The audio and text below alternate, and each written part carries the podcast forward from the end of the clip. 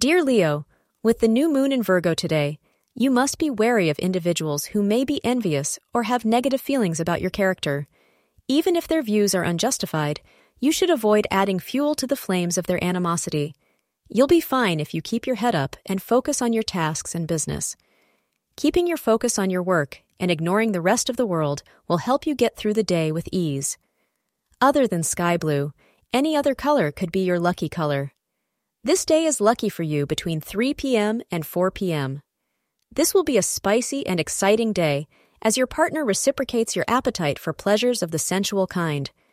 You should steal a little time away from the stresses of daily life just to spend with each other, and it will really rekindle your passion.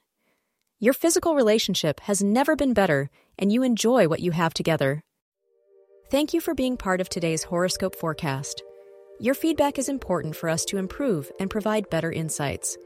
If you found our show helpful, please consider rate it.